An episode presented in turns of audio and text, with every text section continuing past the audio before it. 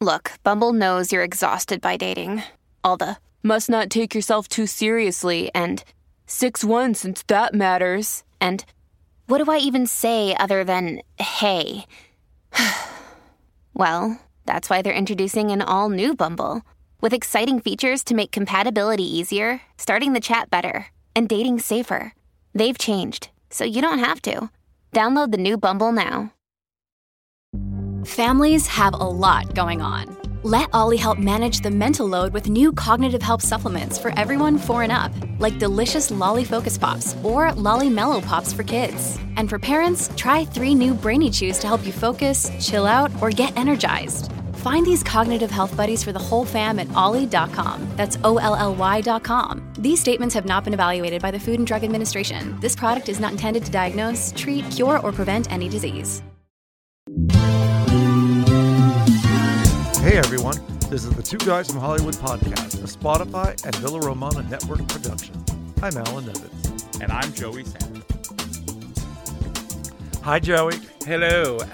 There's a lot going on this week, Yes, there are. so we need to jump into this because there's a lot to talk about, and then we need to introduce our very interesting guests today because we're going to set it up before they come on so that our listeners know who they are and what they are, so that when the interview starts, they're they're already clued in, and we don't have to waste time with these ladies figuring out who they are. Yeah, because you really can't really tell until till we get rolling what it's all about. Right. Well, we did that intentionally because they Yes. had limited time. They were calling in from all over the world, actually, and so we we promised to keep it brief.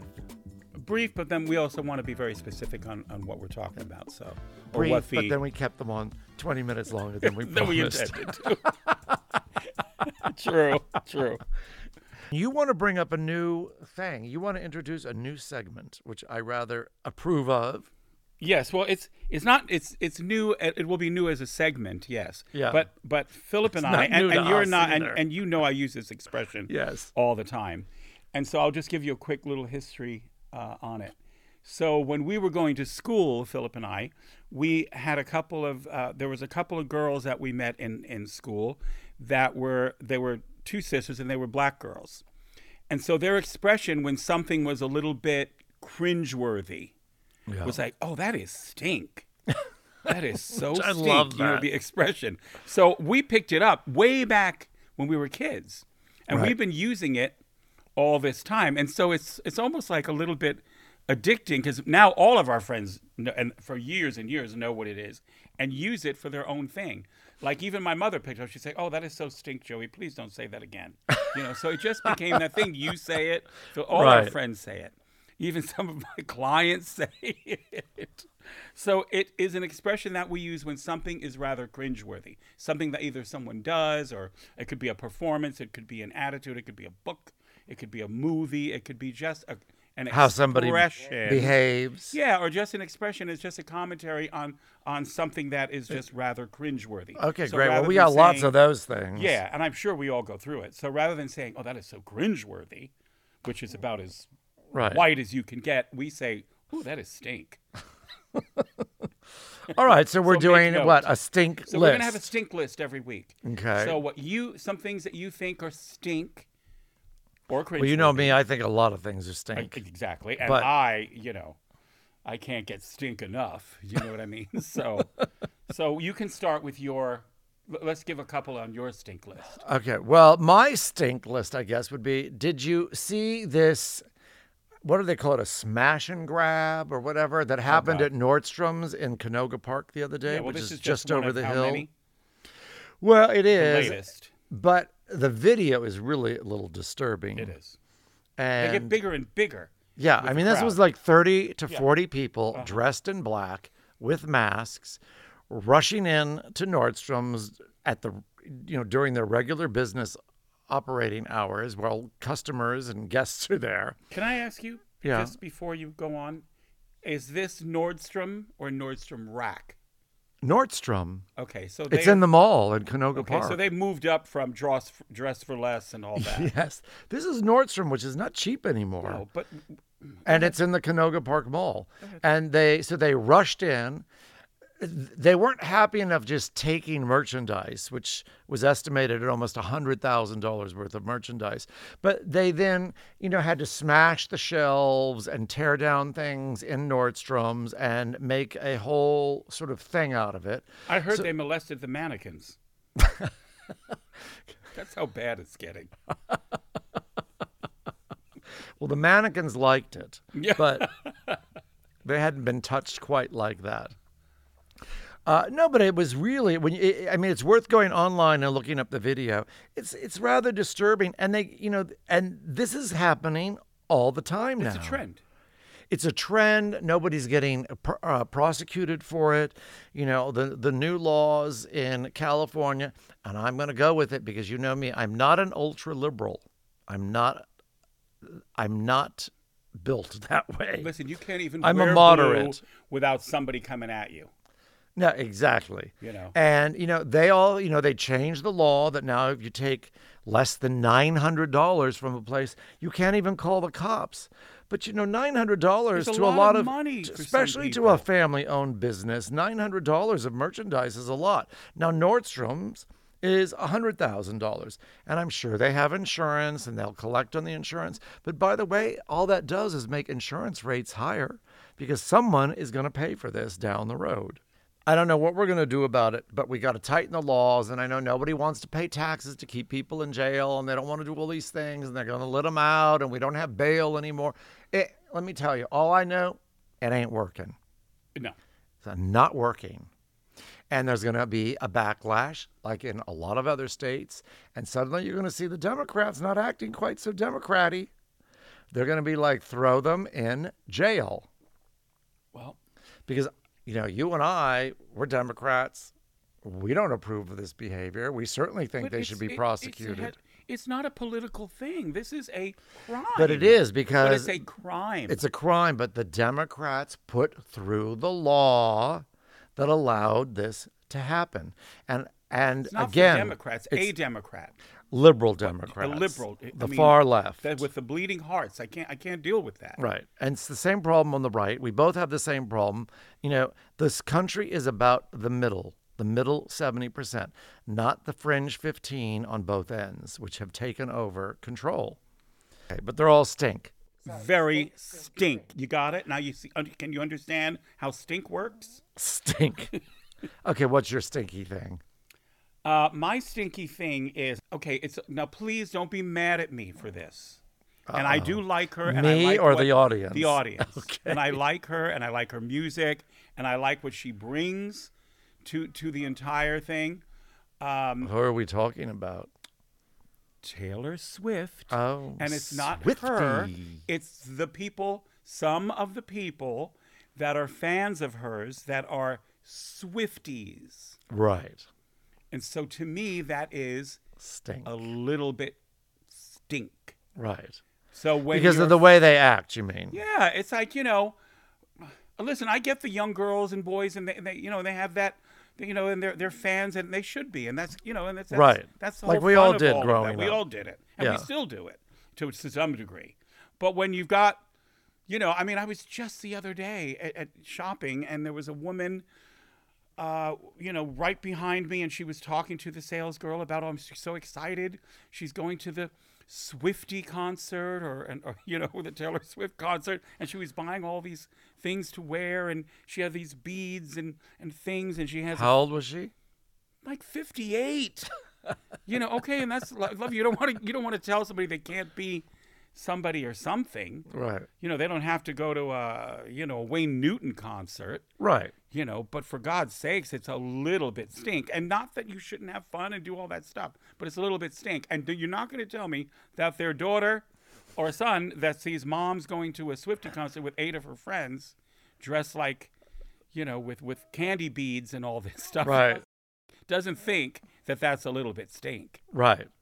So, and not wanting to go with them. Right, we'll go on another. We'll go on another day, mom. yeah, okay. so it's just so that just has a tinge of stink to me, but no difference than there's a tinge of stink with the Beyonce concert too. That everybody's dressing like Beyonce in sexy outfits. But that's always happened. Have you gone to a Stevie Nicks concert? They're all in boots and lace it's and all stink. So I'm just using this particular one that reignited that stink in me. Right. Okay. Got right. me? It's the same stink. thing. It's stink across Yeah, the rock. it's like going to you know Woodstock. Wood stink. That was kind of stink too. Shit, there was It stunk of a lot of pot, what it stank of is and, pot. You know, and hairy armpits And and, LSD. That's what it stank of. and gladiator sandals. You know, that's brutal. or those Schlievenschlavens. What do they call those those sandals that are Schlievenschlavens? I, I, I have no idea. Schlievenschlaven. Uh, uh, Birkenschla- oh, Oh, Birkenstocks. Birkenstocks. Yeah. Birkenschlavens, something like that. It's the worst looking shoe oh, on the Oh, they're the worst. They're the worst. Worse. But that comes with granola and, you know, bugle beads and all Right. that stuff. Because they're not into fashion. They're into their Birkenstocks. But, but it's a fashion of its own. yeah, you no, know, it's with- anti-fashion. You know, pre Raphaelite dresses and Birkenstocks. Help me. now that is stink too. So does does everyone listening to this get what stink is? Start using it. Okay. Moving on. We've stunk enough. Stinks in here. Do we have anything good to say today? Did you see anything good, or have you read anything good, or have you watched anything good that we should? it was interesting. There was a documentary, and it was uh, about a serial killer, a gay serial killer. Did I tell you about it? It's on HBO Max. no, Um, but I would watch that probably. Serial killers. It was only four like. episodes, Uh-huh. uh, and it was it took place in New York, Oh, and it started in the. God, he in the late. of course he had to be gay. Well, he, it's, if he was gay, then he'd still be having fun.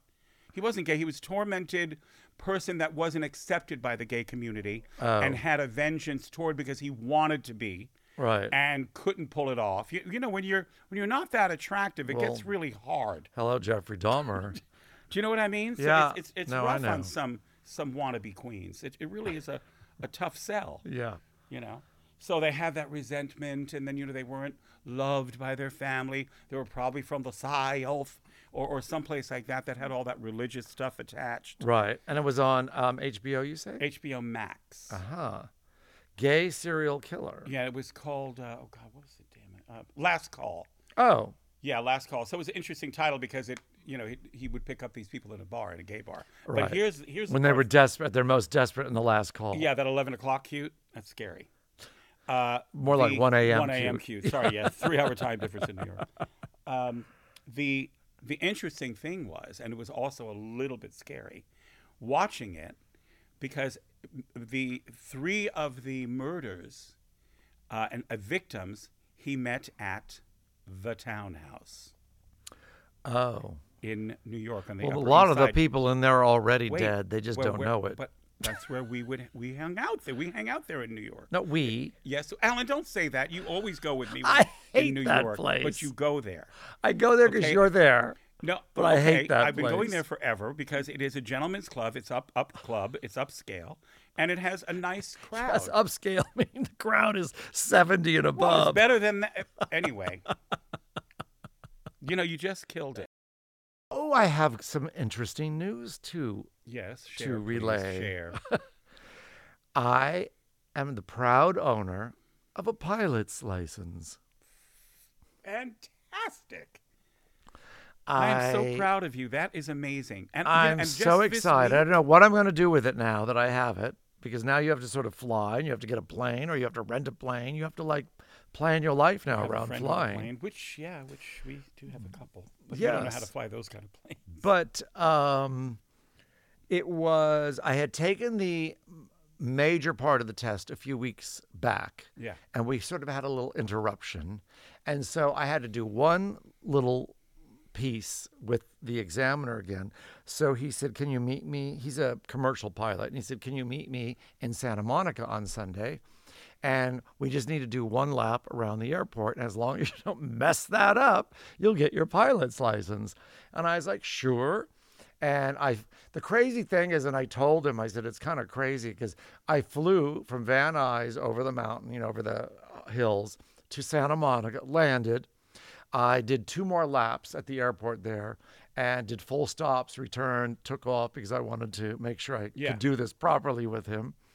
And the funny thing is that when he got on the plane, I said, you know, it's a little weird that they allowed me to fly over here by myself, do two laps around the airport, and now I have to do a lap with you to make sure it's okay for me to fly.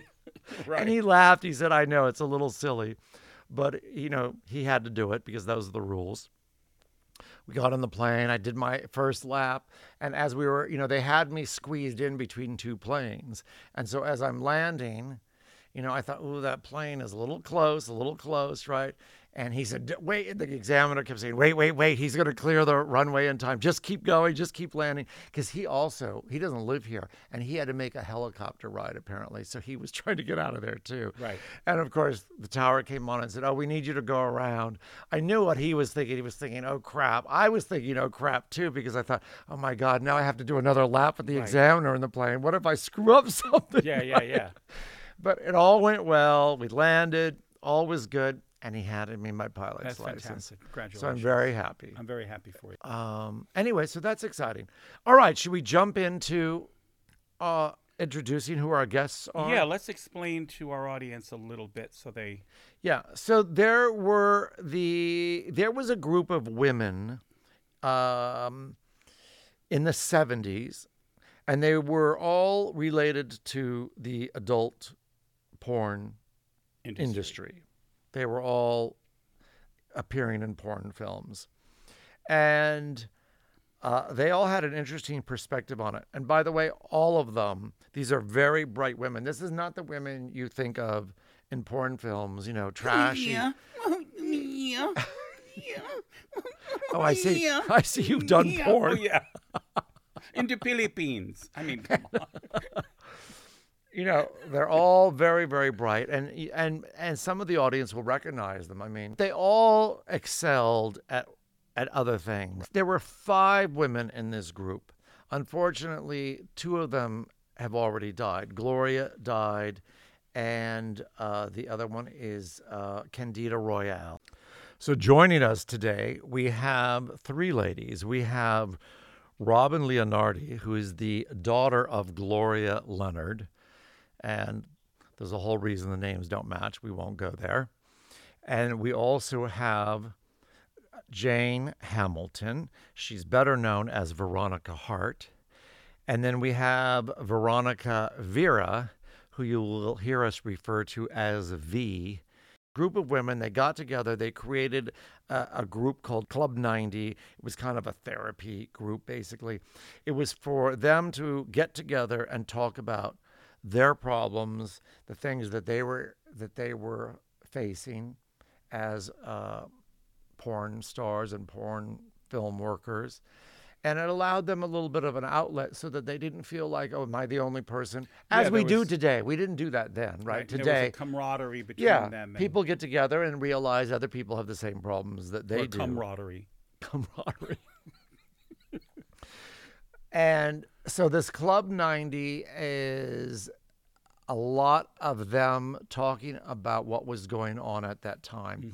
Feminism, fe- feminism, women's rights.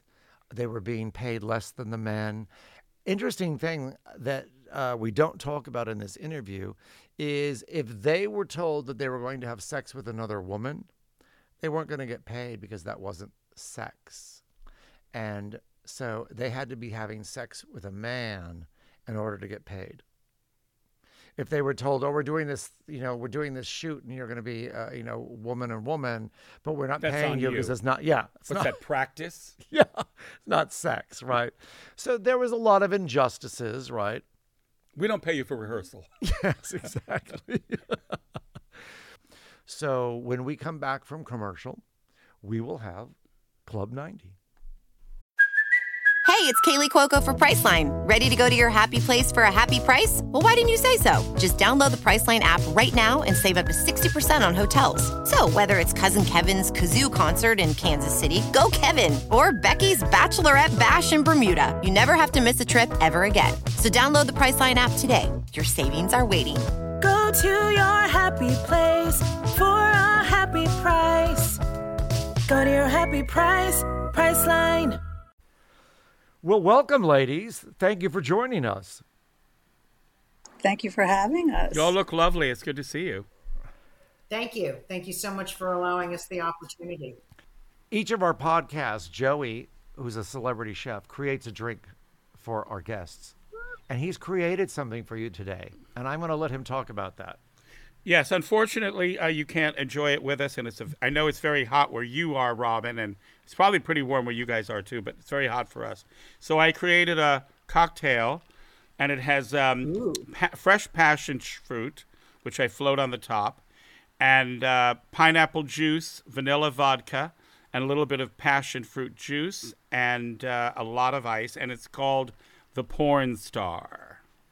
That's why it's in a very large glass. Love it. Can I have the tequila version of that? The what? Vod- vodka and I just don't get along But- very well. Can I have the tequila version of that? Oh yeah, you can you can improvise. You can improvise. I'll send you the recipe will be sent to you guys, and then you can improvise it how you want. But this this I is bet the rum would be good with that. rum would be great. Anything would be good in it. Yeah. Well, cheers, salud, L'chaim. l'chaim. Salud. It is good. It's quite good. It is good. Yeah. Good. Oh, So uh, that's not. Wait just yeah. a second. Now I'm going to go grab my beer. Cheers. Yeah. How are you? There you go. you don't have to be a porn star to drink this, but you'll perform like one after a couple of them, wow. Oh, okay. Put a label on that one. with any luck. Hanging from the chandeliers. That's right. Woo. So, my first question for you is to explain. Um, Robin, you were not technically a Club 90 member. I think you're more of an honorary member, correct? I'm what they call Club 91, which is actually the the the children, the offspring of those that were in the in the adult entertainment industry, and that was kind of I think coined by Gerard Damiano Jr. Um, so having been 12, I think, or 13 years old at the time uh, that my mother became an adult film star and consequently met with these lovely ladies, you know, I'll be 60. So it's been a while. And they are like aunties to me and family. And I am honored that I can be included in today's podcast. So Well, thank you. Yes, thank So, you for joining us. This is the this is the 40 year anniversary actually of Club 90 starting because my we were at my son's baby shower. We didn't know it was a son at that time, but my son's baby shower was kind of where it all started, and uh, he just turned 40 this year. Can you believe it, Robin? Wow. wow. Well, just so everybody understands, this this came out of an article that was written for an online magazine called Narratively at narratively.com. And they've done a, a long, it's a nice long piece. It's 40 pages when you print it out, by the way, uh, about Club 90. And of course, the whole thing reads like it should be a television series. And, and basically, You could repeat that. Truth is stranger than fiction. Um, you notice how they they have the characters already drawn out. Each one it focuses on each one of us and kind of gives a, a characterization, you know, summary. So uh, all you producers out there, you better um, check it out because it's um, your homework's Jump on done. it.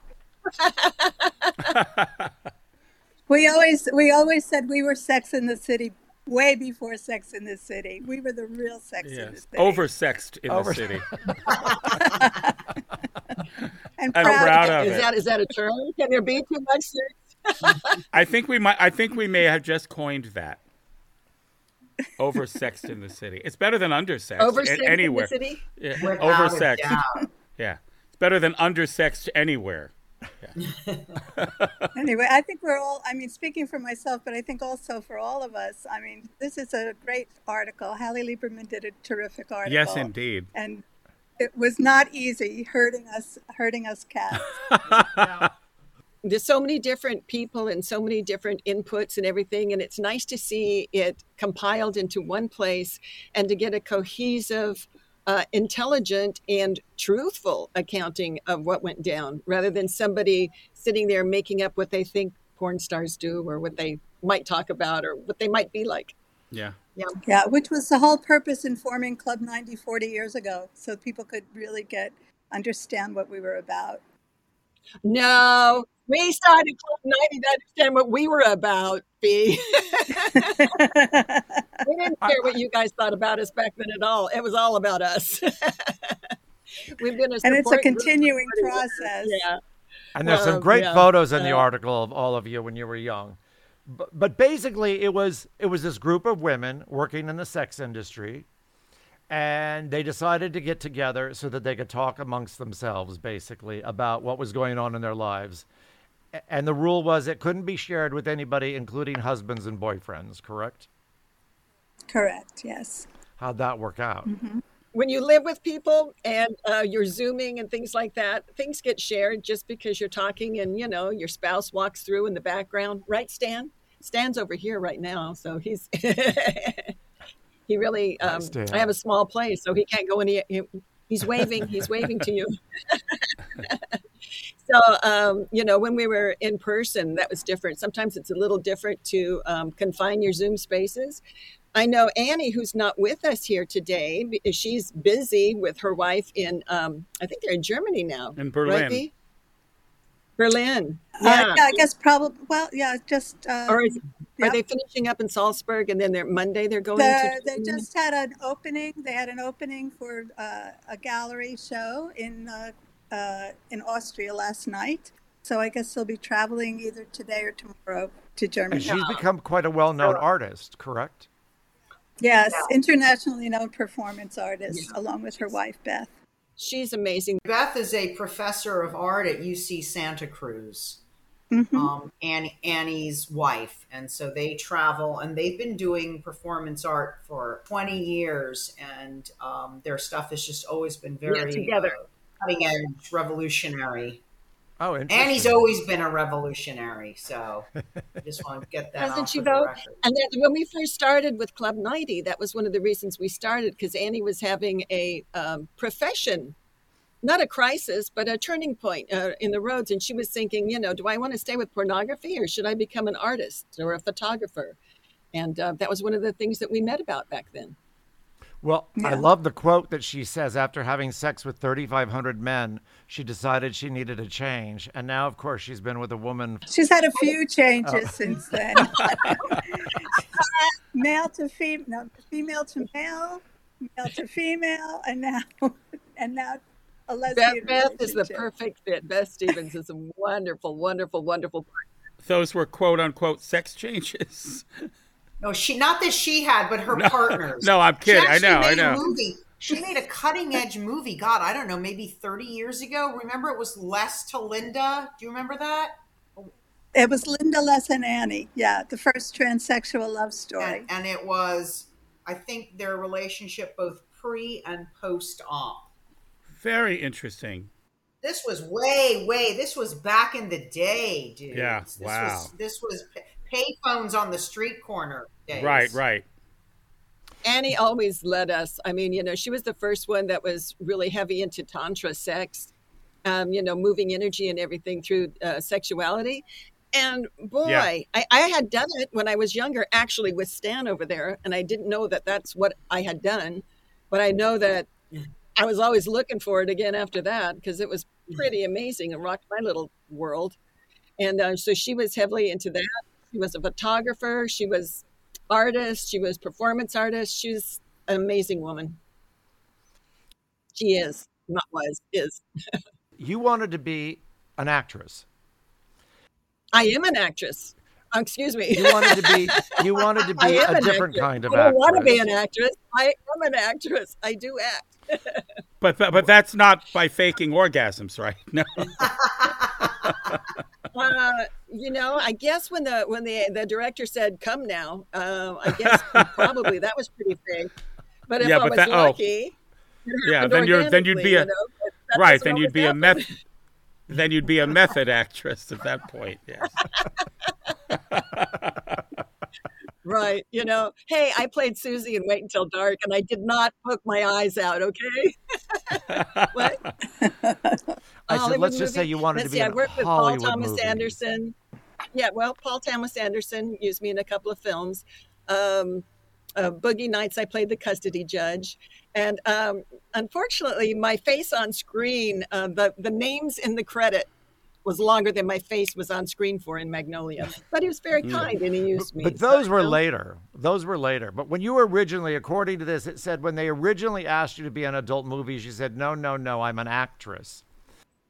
Right. I had a degree. I had a degree in theater then. You know, I had a BA from UNLV, and um, we played at the Kennedy Center, uh, the Eisenhower Theater, for a, a college thing that had won. I played Adela and the House of Bernarda Alba. Let's see, I'd been to Australia.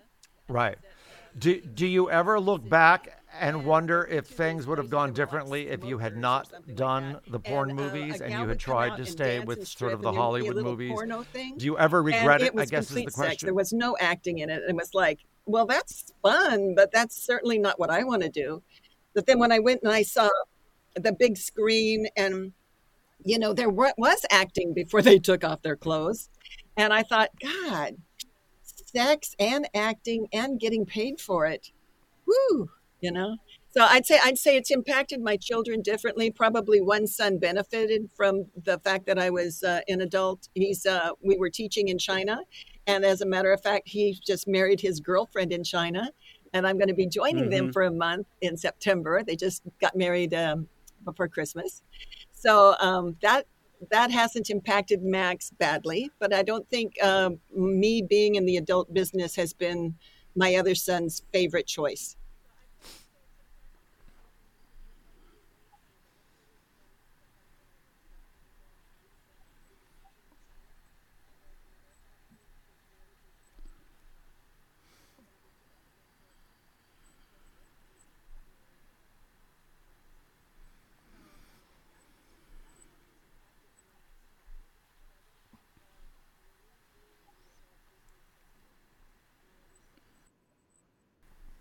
Yeah, uh, well, you know, anything that has to do with show business, or and, and it is show business. Uh, children always have some sort of it's either affects them well or affects them not so well. It's, you know, it's just a personal thing. Um, just as a footnote, and I don't know if, if you even remember any of this stuff, but um, or know who this is. Joseph Oh, wow. Sarno is my uncle, Cool. and he was one of the uh, very first. He's an American film director and screenwriter, and he started in the 50s and 60s with pornography. He's written and directed, produced over 75 films, Inga being one of them in the 60s and all throughout the 60s, all the way until his death death in the uh, in the late 90s. So very interesting how that's. I believe he directed All About Gloria Leonard. I believe he did too. I did, yeah. So Joe, yeah, a- Joe was Joe was a great guy. Everyone that ever knew Joe loved him, and that's kind of how I met Perry was through Joe. Um, but he, there was a great documentary about yes, Joe. yeah. It was called. Uh, yeah, I'm trying to remember the name of it. My it Life re- in Dirty Pictures. My life in dirty. And you know the funny thing was, I was flying home from uh, from Europe, my partner and I, and we're on the plane, and I had just gone through a couple of movies already, and then all of a sudden I saw on the list that film, and I wait, wait, that's my uncle. And I watched it, and I was on the plane. The film was on the plane. It was crazy. Anyway, I watched it. It was fantastic, and I immediately called his uh, his widow Peggy and told her how much I enjoyed it you know, because it was a lot about her too and their relationship and all of that. So it, it was a great documentary. what I took away from that was, you know, he was making those sexploitation films Right. Where there was a lot of innuendo and a lot of passion and a lot of heavy petting, and they really didn't cut to the gynecological. No, exam. not till And later, much later. Not until later, and and it was hard for him to make that that change. It was. He felt that that romance, what wasn't seen, was was what was the what was sexy. on. Yeah, because like he the- was it was the very nudie art cuties? film for him. No, No, you know, it was even it was before, about uh, that after period. that. It Yeah, that- right after It, that. it wasn't even After soft that, porn the- yet. sex, Soft porn even came sexploitation was later. actually the genre. You know, when he that was starting was in the 50s and then I early 60s and then Yes. But Yeah, 'cause he yeah, so much that was a earlier, so it would've been transition that he wasn't. Yeah, they had tributes for him going in, uh, more of the in the, uh, hardcore, but he Underground Film. Festival, Torino Film Festival in I think Italy, they showed that Andy film Warhol at the Museum. Anthology Film Archives Yeah, here in New York. interesting man, very very talented and very respected in his field too. So And a sweetheart. A sweetheart, yeah. I met John Waters uh, recently, and he was he's an absolute huge fan of uh, of my uncle as well. people don't realize, you know, they look at it in such a different way, but it is all an art form. Everything we do, no matter how that is, and probably it's the most uh, honest form of art. I mean, the most real because it is raw. You know, it is completely. It is- it is you know, real, when they yeah. talk about to be a good actor, you know, it's about being naked. You know, and allowing yourself to be completely free from everything, and so is sex. In order to be good at sex, you have to be completely free of everything. And naked helps. Well, an art hole. An art hole. I'm an art hole. That's hilarious. I, I haven't considered myself that, but that's that's how we became legalized. Because no, seriously, not I guess by being art holes, uh, but um, um, they said before that um, uh, making adult films was a form of prostitution. Okay, so we were it was illegal and it was against the law. And then Dave Friedman helped in the late '80s, I think '87, overturned that law by saying that this was an artistic endeavor. And they finally passed it because both people, both performers, were being paid, and there usually was a script. And, you know, so all of a sudden it got passed that it was an artistic endeavor. It was not an act of prostitution. And that's how uh, the adult films began to, you know, progress and be legitimate, be legal. And, you know, people stopped Yeah. going to jail for them. That's fascinating. Well, couldn't you also say that being a wife is a form of prostitution? Absolutely. Can I say fucking on this show? Yes. you can. I think you did.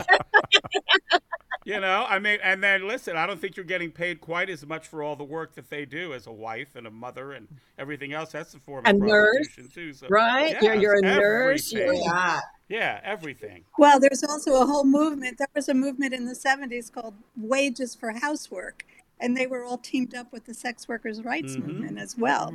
There's, you know, there's definitely a connection. Yeah, connection. absolutely. Well, I Um, think there's also something to mention here for our younger audience because you know now it seems like everybody's a sex star. You turn on your computer and it's everywhere, right? It, yeah, mother, daughter, sister, uncle, grandmother, all together. Yeah. Whereas then, and and Jane, by the way, you, I mean, you became a big porn star. You weren't just sort of one of these, you know, off the cut. You, you became a big name in that industry. And at that time, they showed those films in theaters. I mean, Deep Throat ran down the street here for Oh, for sure. forever Yeah. Well, it was a, it was a different time. It was the time of porno chic. It was the time where X-rated films were were shot on 35 millimeter with Sure. two and three camera, with a wardrobe department and sets and lighting And dialogue. and dialogue. And my mother always said, you know, speaking of fucking, was that if you know, her, for her to be in a film that if you were to extract the sex scenes from it, that it would still hold up as a film that had, you know, plot and and and character development, and that's I think what really drew her to wanting to make these films because they weren't just you know ding dong pizza delivery guy. You know there was more to it. And, and once and once that kind of shifted predominantly with the advent of, of home video. Once the vcr was introduced into the bedroom women like candida who is not here with us today, uh, but in spirit, you know, she took that to a whole other level because she was able to then uh, create content for women who before could never really go see an X-rated film unless they wanted to march themselves down to the sleazy theater with the raincoat crowd. And you'd have to bring an umbrella, believe me. I brought, I Right. because it was raining inside the theater, I swear. I'm sure it was. we were sat down and then all these guys, all the seats filled in right around us. It was amazing. It was like every place else in the theater was empty, but there was like three, us three women. I think it was myself, Mary Jane, and I think it was Mary and my sister Mary, my niece. And all of a sudden we had all these guys all around us. You know, it was pretty funny. They were very nice though. They they didn't touch because we told them not to. Well, there was a time, I think it was about 14 years old, and Perry was 12. And at that time, my father had done a film with uh, Robert Mitchum, and one of the actors was Steven Keats, and he and Steven became very good friends.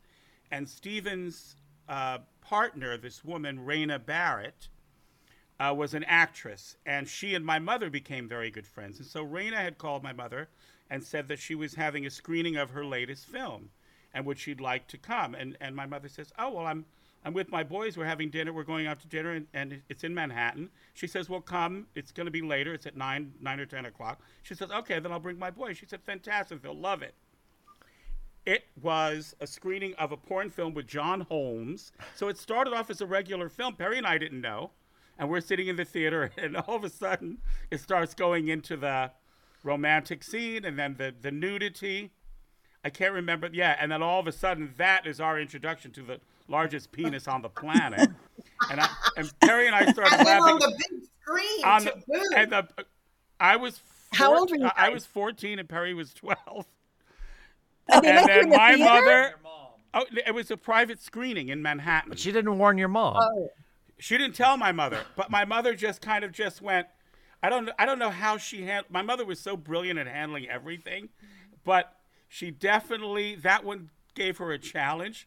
But she just did it, and she just said, you know, okay. When it was over, and we were like, okay, mom. So, did you know that was what we were going to go see? She says, uh, no, but I guess if you're going to get an education, it might as well start now. so the birds and the bees was a crash course. You know, in that. So Johnny, she got with off the Johnny hook. the Wad. Oh my Lord and Taylor. Yeah, that was a trip. But I never forgot that. We Perry and I still laugh about that to this day. V, let me ask you something. You were raised Catholic.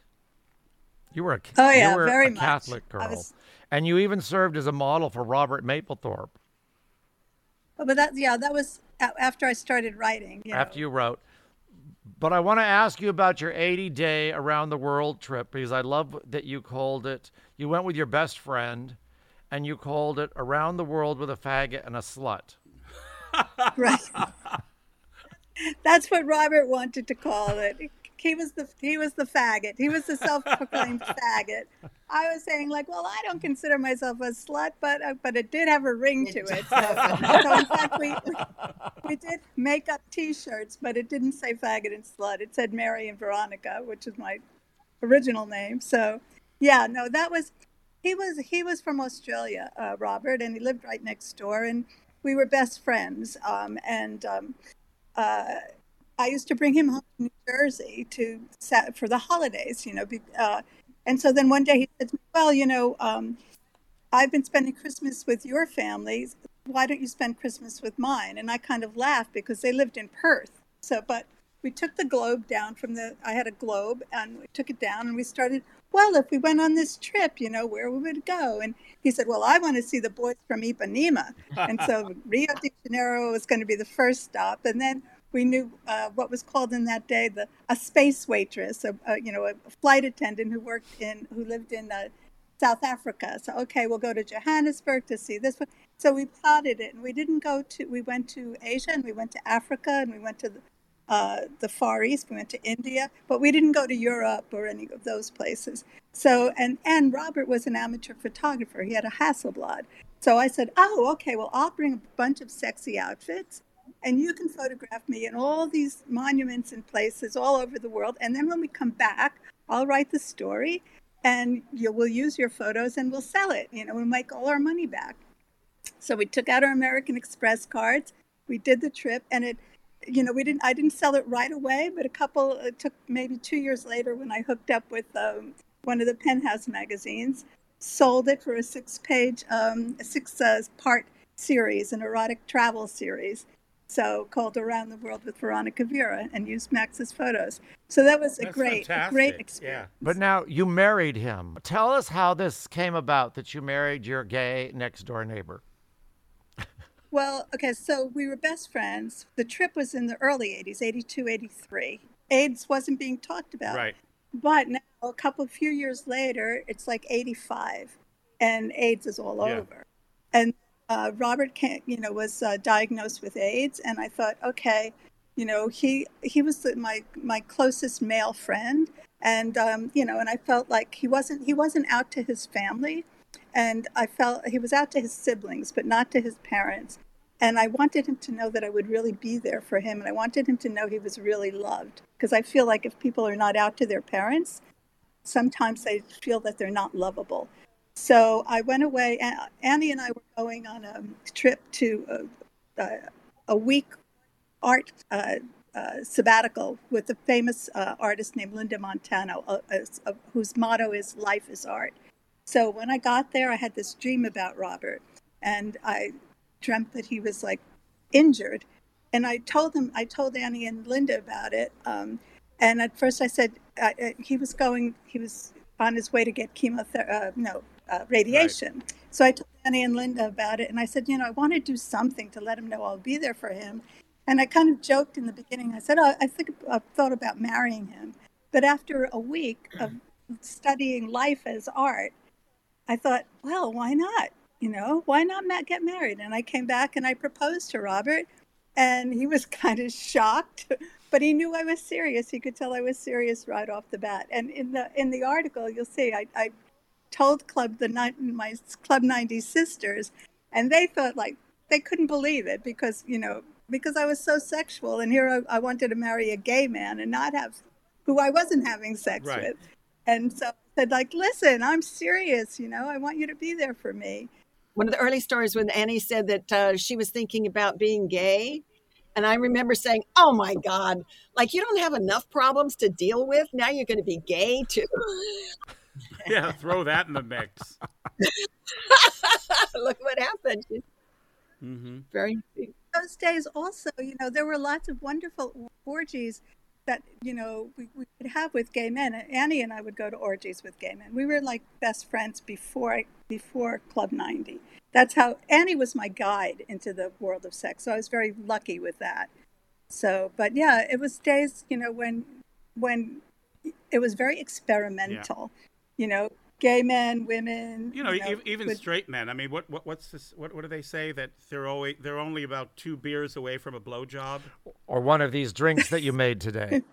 so I mean, and, and, you know, and when you talk about sex, it really isn't about sex. It's really about I think what separates us as we as gay men, especially, it's it's what completes us in our uh, and what we fall in love, who we fall in love with. Physically, we have the mechanics for for either and that doesn't that doesn't define us because we've slept with a woman or had experience with a woman.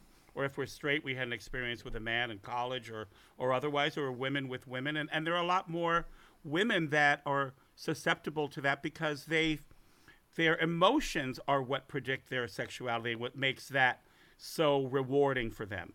Do you know what i mean? That's why when women even if they just have an uh, an attraction it's so much different. With men we have to always fight like oh no no, no, I, I can't think he's attractive. God, what am I, a fag? Am I a sissy? You know, I mean, it's a it's a whole ego thing where you where women don't have that. that I think there was an old saying that me, uh, women fall in love with their ears, men fall in love with their eyes. Mm-hmm. You know, so mm-hmm. it's what we see that all of a sudden attracts us and makes us interested, and what women hear and feel is what you know. And if you think about the physicality of it, the men are built from the outside in, so we have something that's always susceptible to movement and to, to, to you know what I mean? Swing Getting it, swing, it. swing it, and then women are built from the swing. inside out. So when yeah, so when the, they're experiencing you know romance and and touch and affection and attention, then they respond from the inside out. Do you know what I mean? Mm-hmm. And so if we just mm-hmm. think about it like that, we'd much be a lot healthier when it came to sex and judgment and all the other stuff that we get so bogged down with, well, other people get bogged down with, and make it what it really isn't. It's just a human experience and a physical one, and and we're all entitled to it. So. And why why do you have to choose? Why can't you yeah, there enjoy no both? Choice. That's yeah, exactly, exactly, and exactly. Yeah, yeah.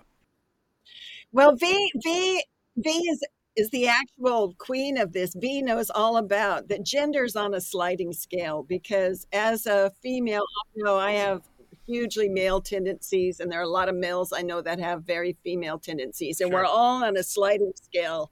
Exactly. I thought I thought, Joe, I was not going to get in interrupt you, but I thought, oh wow, this is like lots of debate here could could be go happening with everything. Don't you have a doctorate in this? Yeah, well, we all have doctorates actually. Annie has the PhD, but all of us Club 90s are doctors of human sexuality. Yeah, I've got the plaque on my wall. Yeah. But Veronica, how how long has it been since you've had Miss Vera's Academy for Boys? Miss Vera's finishing school. Yeah, I was going to go there. You, so you might as well tell us about it. Tell us about this finishing school and what it's called.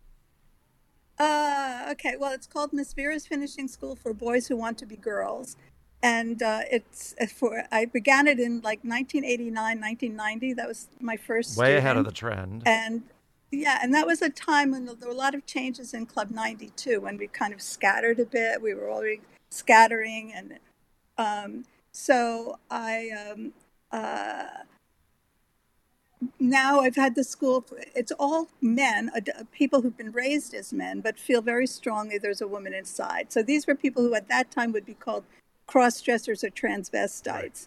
And uh, you know but i because of everything i learned exploring my own sexuality and being a part of club 90 and interviewing people you know writing all those articles about sex i really believe you know we all have a right to be who we are as humans uh, as human beings as long as we respect the rights of others. So i um, i started this school and i, I placed an ad. I, I I had met someone who was helping cross dressers with their hair and makeup. That's how it kind of began. She introduced me to my first student, and I started at that time, at the end of the 80s, to write a memoir about what I had learned in the sex biz. And I thought, oh, well, how can I, you know, make money in a way that doesn't affect um, my uh, writing, you know, uh, writing, not writing columns. And I thought, well, all right, I'll advertise this cross-dressing business. And so I, I did it in a very classy way because I knew I was bringing something very closeted out into the open. So I created great um, uh, brochures, and the name, uh, you know, I was really grateful to come up with the name because it was very out there. And, and then people in the in the 30 years have been coming from across, not only across the country, from but from around the world. So, and these are all, you know, people who uh, some will transition, some have transitioned. Most are living in, in both lives. They're living lives as men and they're living lives as, as women. And so, but many of know, them are straight men, correct? COVID, many are straight what? and married too. well, see, that's where it's yeah. Many are married, but I always said the line between who's straight, who's gay, is a very blurry right. line, especially when you're dealing when you start playing with gender. I've when I began the school, this is this goes along with what you're you're saying. You said, Joe. When I began the school, I thought, oh, these people just want to get penetrated. They just want something up the butt. That's the, what that's what they feel the experience of being female right. is. But I, of course, I learned that it's so, it's much, so much more, more, than that. Yeah. and you all considered so, yourself I mean, feminists, it's, it's, right? At the back, you really felt that this was empowering, and you, you were going to get better pay, and you were working for women's rights. But you were battling the, the other feminists who thought that this industry was really anti-women. And Robin maybe a lot of people will place your mother if I say your mom became the publisher of High Society. Thank you, High magazine. Society. I was going to say Hustler. Yeah. High Society. No, that that'd be Larry. Larry yeah. Our, our, yeah. our good friend Larry Flynt. Yeah, so she was, you know, they called her, you know, there was there was Hefner in the 50s and then there was, you know, uh uh Guccione and then there was my mother and she really started something that no other woman had done before, and that was to helm a men's, what they would call a men's sophisticated magazine, uh, yeah. which was on par with Penthouse and and Playboy. Um, but she was not just a figurehead; she did everything in that at that magazine. Um, from selecting, you know, the, the the the girls, she wrote all of the um, uh, letters to the editor. You know, her she was great wit, great sense of of timing. Yeah. So she wasn't just like a pretty chick with, you know, big boobs that hung around. She did that too. She wore all those hats yeah. really well. Yeah. Um, so, so she was often really singled out by the um, the uh, the women against pornography because she was such a great spokesperson and she was the antithesis of the vapid what everyone's image of a you know a floozy oh porn star. Well, she was nothing like that. Nothing like that. She was extremely ambitious, really smart. You know, she was all of that. Mensa, baby. She Yeah. was Mensa, and she Yeah. could hold her own and hold court with just about any Everybody. echelon, Mhm. everybody. And so, consequently, she was. You know, a lot of people were were attracted to her in the media because she could. She was well spoken, and she could handle her own and and actually have a debate where she wasn't defensive. You know, or she was- intimidated. Even more Or importantly, she wasn't intimidated, yes. intimidated. Yeah. right. So she Yeah, she would always say sex is the great leveler. Yeah. You know, Oh yeah. But totally but is. but Robin, the good thing is she made she made a big living going on the road, uh, having debates with the anti-porn people. Do you remember that, Robin? She did yeah, that for she was years. with a, she was with she, yeah she was with the college lecture bureau, and as she was phasing out of um, publishing, and she, you know she appeared in over thirty X-rated films. Um, uh, but then also on every major TV show from Oprah to you know to Tom Snyder and everyone in between. Yeah. Uh, but then she went on the college lecture circuit, uh, debating in, in colleges uh, with women against pornography, and and uh, it was unusual because there were certain times where you know after this debate, the the anti porn gal would like come over and say like you know like. I kind of get what you're saying, and even though I'm the you know the spokesperson for this for this industry that uh, is you know against what you're saying, uh, I can relate, and so I think my mother took great pleasure in that. I think your I think your mom went to lunch with her a couple of times, didn't she? I think she Mhm. went out. It wasn't. It was what they their their debate was what like their jobs. It was like two lawyers Right. debating each other, and they were friends outside of the outside of the debate. I thought that was awesome. This is perfect lead into the last thing I want to ask you. And V, it kind of falls on you, but there was a U.S. Senate Judiciary Committee or subcommittee on juvenile justice, and they held hearings on porn. First of all, I want to know why is the Juvenile Justice Committee having a hearing on porn?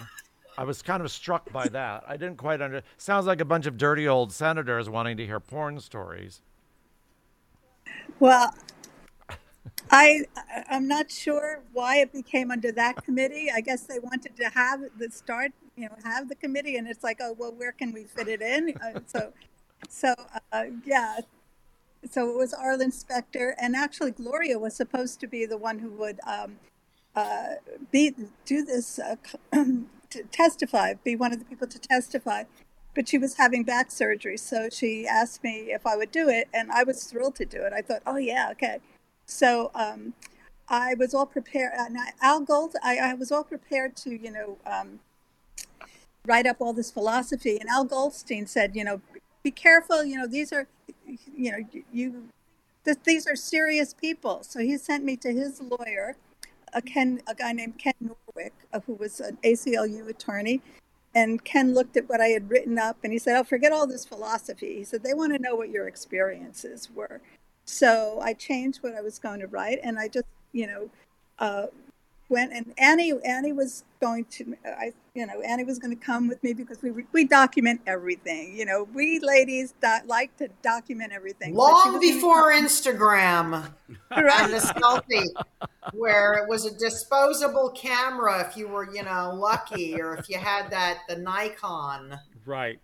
So we went together and also the my editor from adam the magazine i wrote for for a dozen years he happened to be in town. So i said well you come with us you know. So he came and um, so i te- and Seka testified that day. So the day we testified uh, it was not only me it was Seka and i were testifying together. Al goldstein testified earlier that day. Then there was john money who was a uh, pioneering sex change doctor who got in a lot of trouble later, but he, he did pioneering work. And uh, and then West John Weston, the Adult Film Association. So I think that was all. Yeah, all of us there were five of us. So uh, that was it. And then later, that testimony, my testimony, became part of the that that testimony was October '84. Then January of '85, they started the Meese hearings, uh, which is what they really wanted to do. They really wanted to like, say, to me, having hearings like that is like distracting the public, So to make people feel guilty about their sexuality so that politicians or whatever, they can, you know, rape the country in other ways. So January of 85, the Meese hearing started and my testimony, the testimony that uh, that we did that day became part of the Meese hearings. But I got to also, you know, they asked for evidence.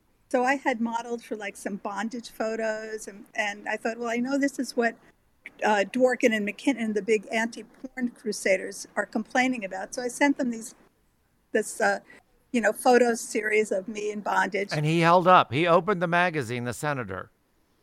Yes. And he, and he and he showed this bond these bondage photos of you, and which Annie Annie was the photographer actually. okay, and asked why you had posed for them. And then you said exactly. you would read a paragraph explaining why you would explore this bondage fantasy.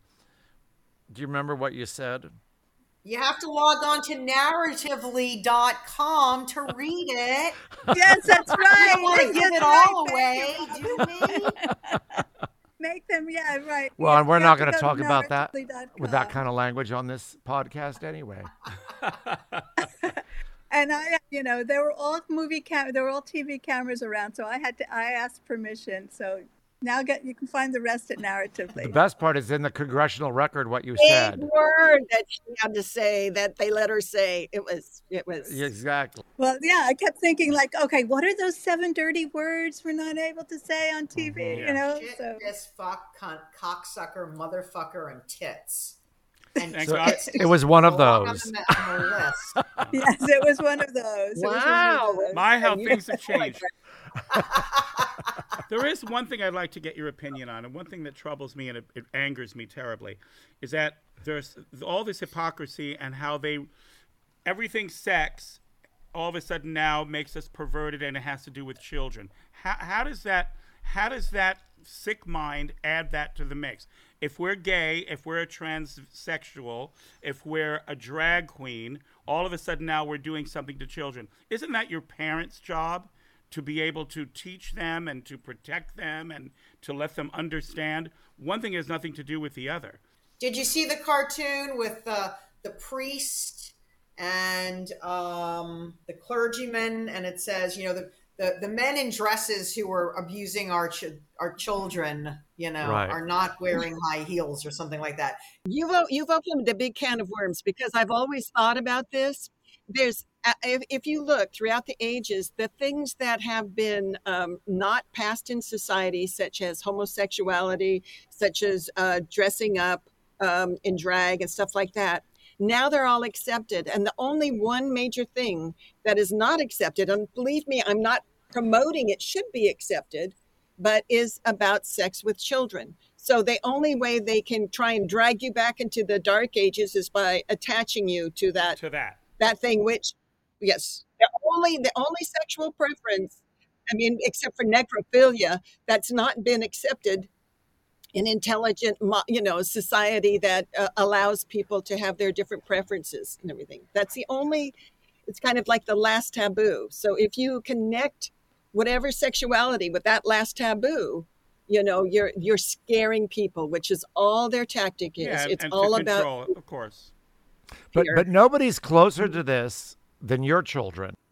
And you know what? I made it. I made it a huge point never to be inappropriate with them or uh, being. You know, you just that was such a big, a big thing that I stayed away from for you know so long. I never, you know, I made sure I never went out with their friends. You know, when they're of an age or something like that. I never. ever, I'm serious. You know that whole thing about you know the the mom that's you know getting her son's you know best friend or something like that. Never, never, never, never, because I never wanted to be associated with that. Yeah, Well, you never blurred the lines. I mean, because what you do, you know, there's an old saying, it's not what you do, but how you do. And the fact mm-hmm. that you are a mother and how you are as a mother is what's important. There are a lot of parents that are terrible parents and terrible human beings, mm-hmm. and that and mm-hmm. they may have these upstanding careers or positions in politics or in, in life or wherever, however you want to do it, but they're not those people. And and this is just an example of what you see is not always what you get, and what you don't see may be even better yet. So, so much hypocrisy, so much So- of hypocrisy, course, so much. society.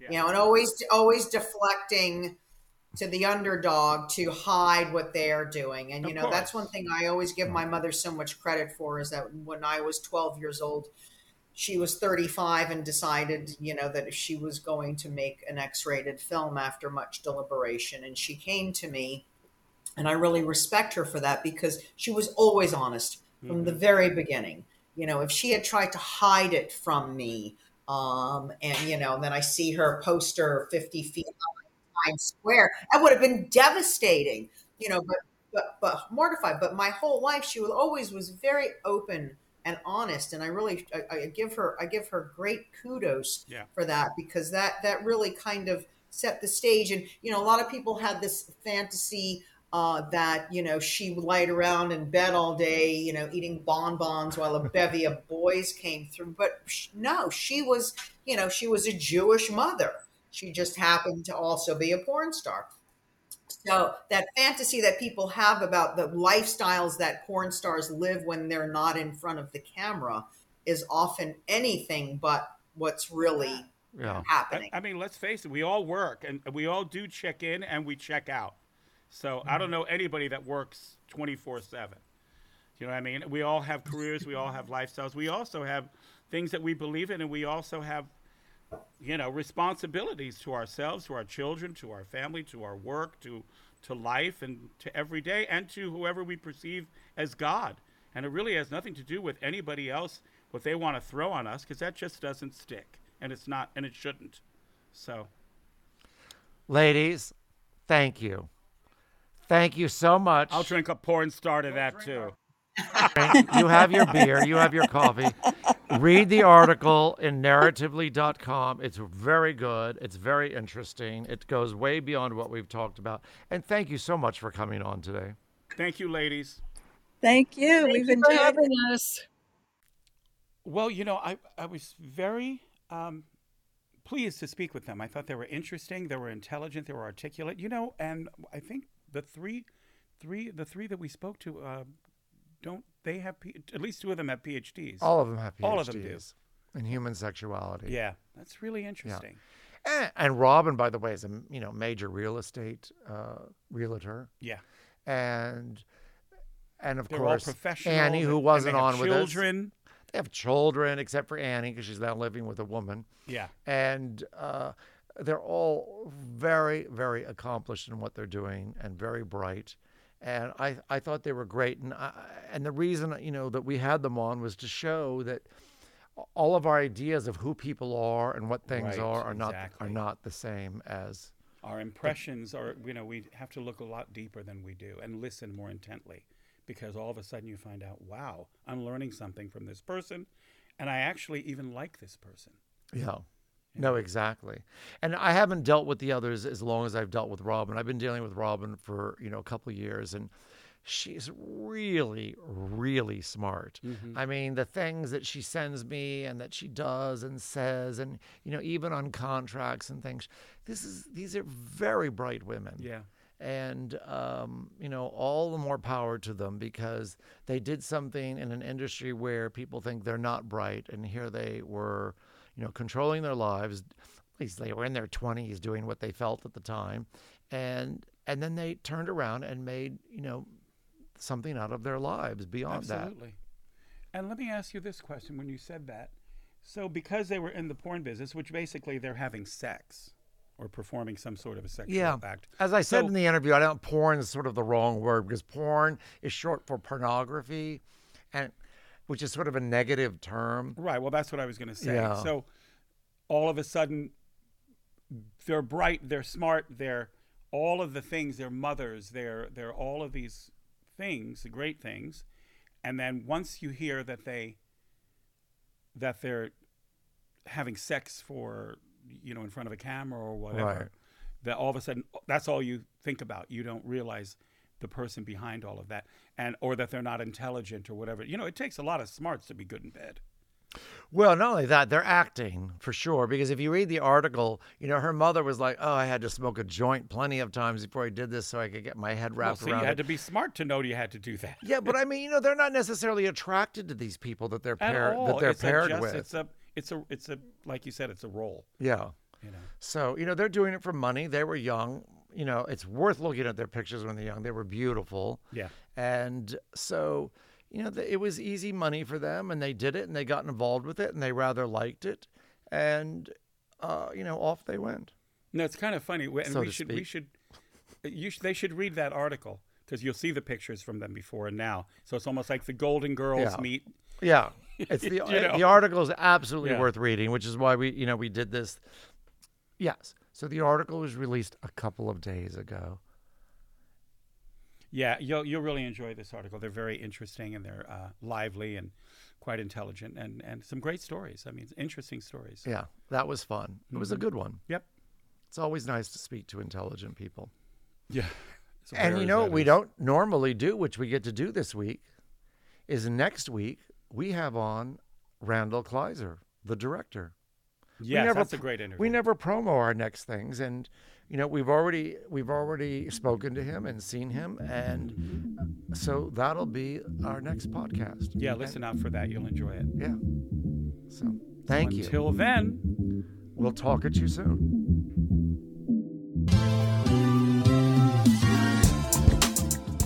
This podcast is a production of the Villa Romana Network in association with Spotify.